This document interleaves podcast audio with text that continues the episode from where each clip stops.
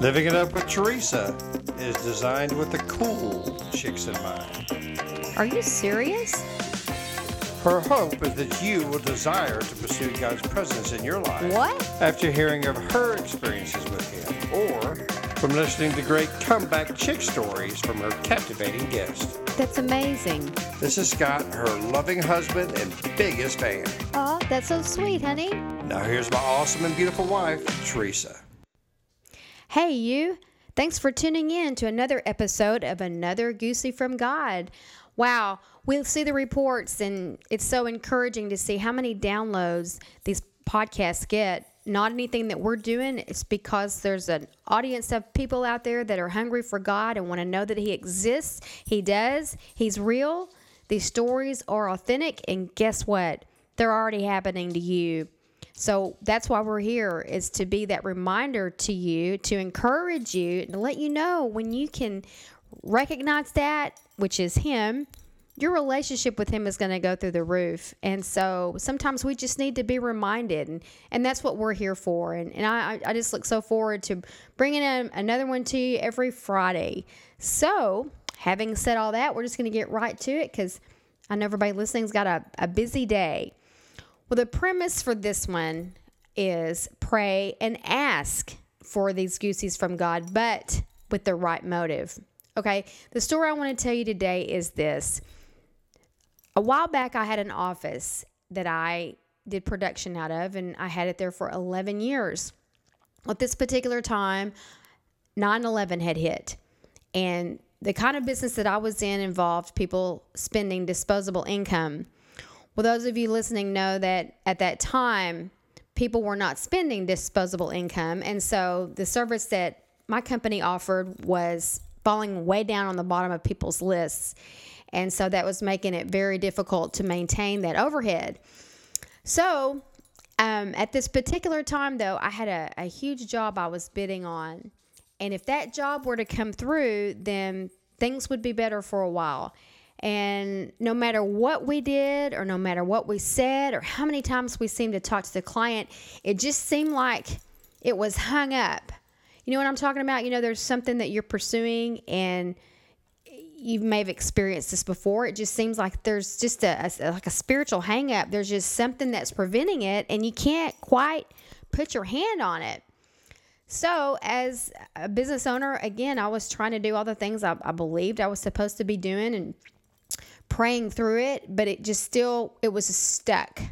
So at that time, my, my father was still alive and he was encouraging me to move my office home.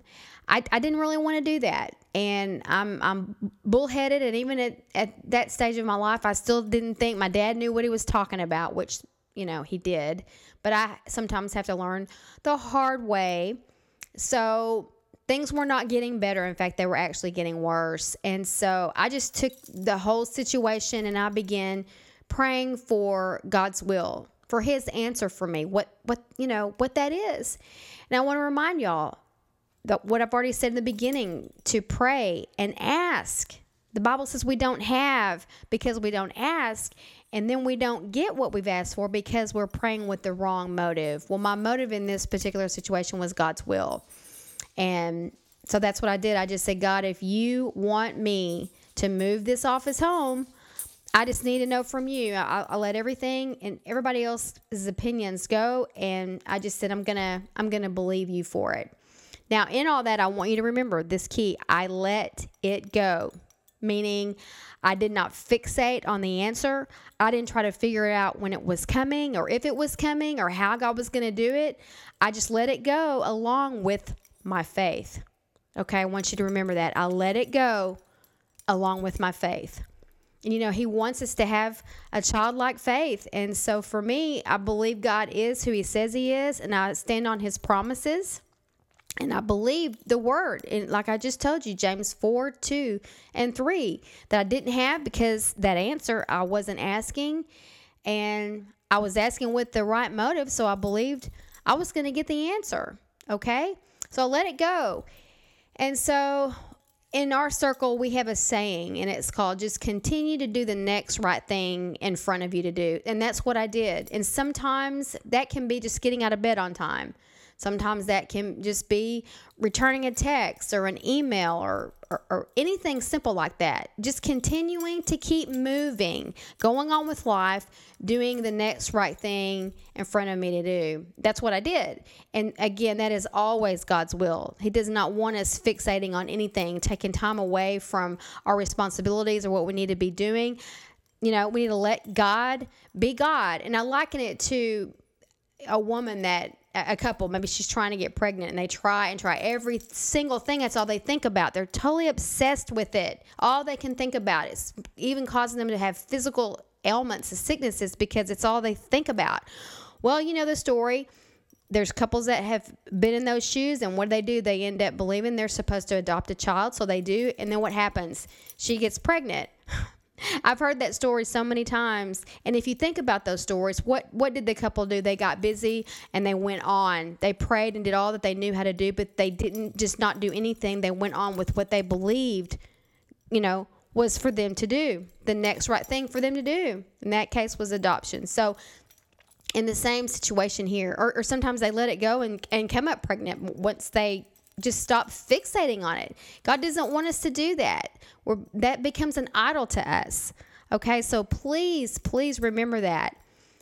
Pray, ask with the right motive, then let it go and go on being the responsible individual God created you to be and let Him do His thing. Okay, don't rush it. God has to work through other people's schedules and situations, things that we cannot see in the natural but you but you release your faith believing he's going to answer me. I just don't know when. And that there you know if you had all the answers there's no faith in that. And that is what gets god's attention. It is our faith okay? So all of this has gone on. I said the prayer said it with the what i believe to be the right motive and went on. Okay so i'm still officing at this particular place that i, I don't know how you know this is going to turn out and I'm still dealing with this big client. Well, one day I was already at home, and this particular client called me and wanted something from me. And at that time, these bids were only being faxed. We weren't doing um, things on email back then. That's how long ago this was. And they wanted me to fax something to them. Well, I just told them I'd gotten to know them really well. And I said, I'm already at home. Let me run back to the office and I'll fax it to you. And this client said to me, as God is my witness, this is what this client said to me. Why don't you office at home like everybody else does? Well, I, am doing about what I'm doing right now. I was speechless. And this client didn't know anything. The conversation I'd had with my dad, they didn't know the situation. That wasn't any, that was not a concern of theirs. Didn't need to be. That wasn't professional. But I got my answer, didn't I? And it was it was just a, a moment where I was so grateful. I just fell to my knees and thank God once I hung up that phone for his answer. Was it easy for me to hear? No. I had been there for so many years, and of course, my pride was involved, and I was going to feel like a failure, and what was all my customers going to think? But I had my answer. So a few days after that, um, I called my landlord and I said, I'm moving my office home. So they understood, of course, and um, few days after that, you know, we packed up and moved my office home. Okay. Um, what I really want you to hear from this is this that job that seemed to be hung up, that seemed to not come through, as soon as I got to my house, got my office situated, guess what? That job came through. God is so good. And in that particular instance, in this goosey from God, this one, I believe God showed me this was all about obedience. Okay? It was all about that. And so, you know, I don't even know what to say sometimes when I re- when I tell these stories again because they still take my breath away when I start thinking about them and I can go back there. But you know, y'all, it's what I always say when when he shows up like that, that just causes me to love him even more, you know? And he wants me to tell you because you know why? He loves you too. And I want you to recognize him in your life, in your situations, to bring him into the details, to ask through your prayer with the right motive and release your faith and watch him just show up when you least expect it. Anyway, I think this is one of the coolest stories that we have, even though we have many, many more. But in, in the conclusion of this, I want you to remember first of all, if you're living your life for Him, you need to expect Him to do things like this. Okay? Expect Him. If you are living your life to please Him, expect Him to move. All right? And here's the takeaway in this I want you to remember three things pray and ask, but do it with the right motive. This is when you're wanting an answer from God. Okay? Number two, once you do that, let it go along with your faith. Just let it go.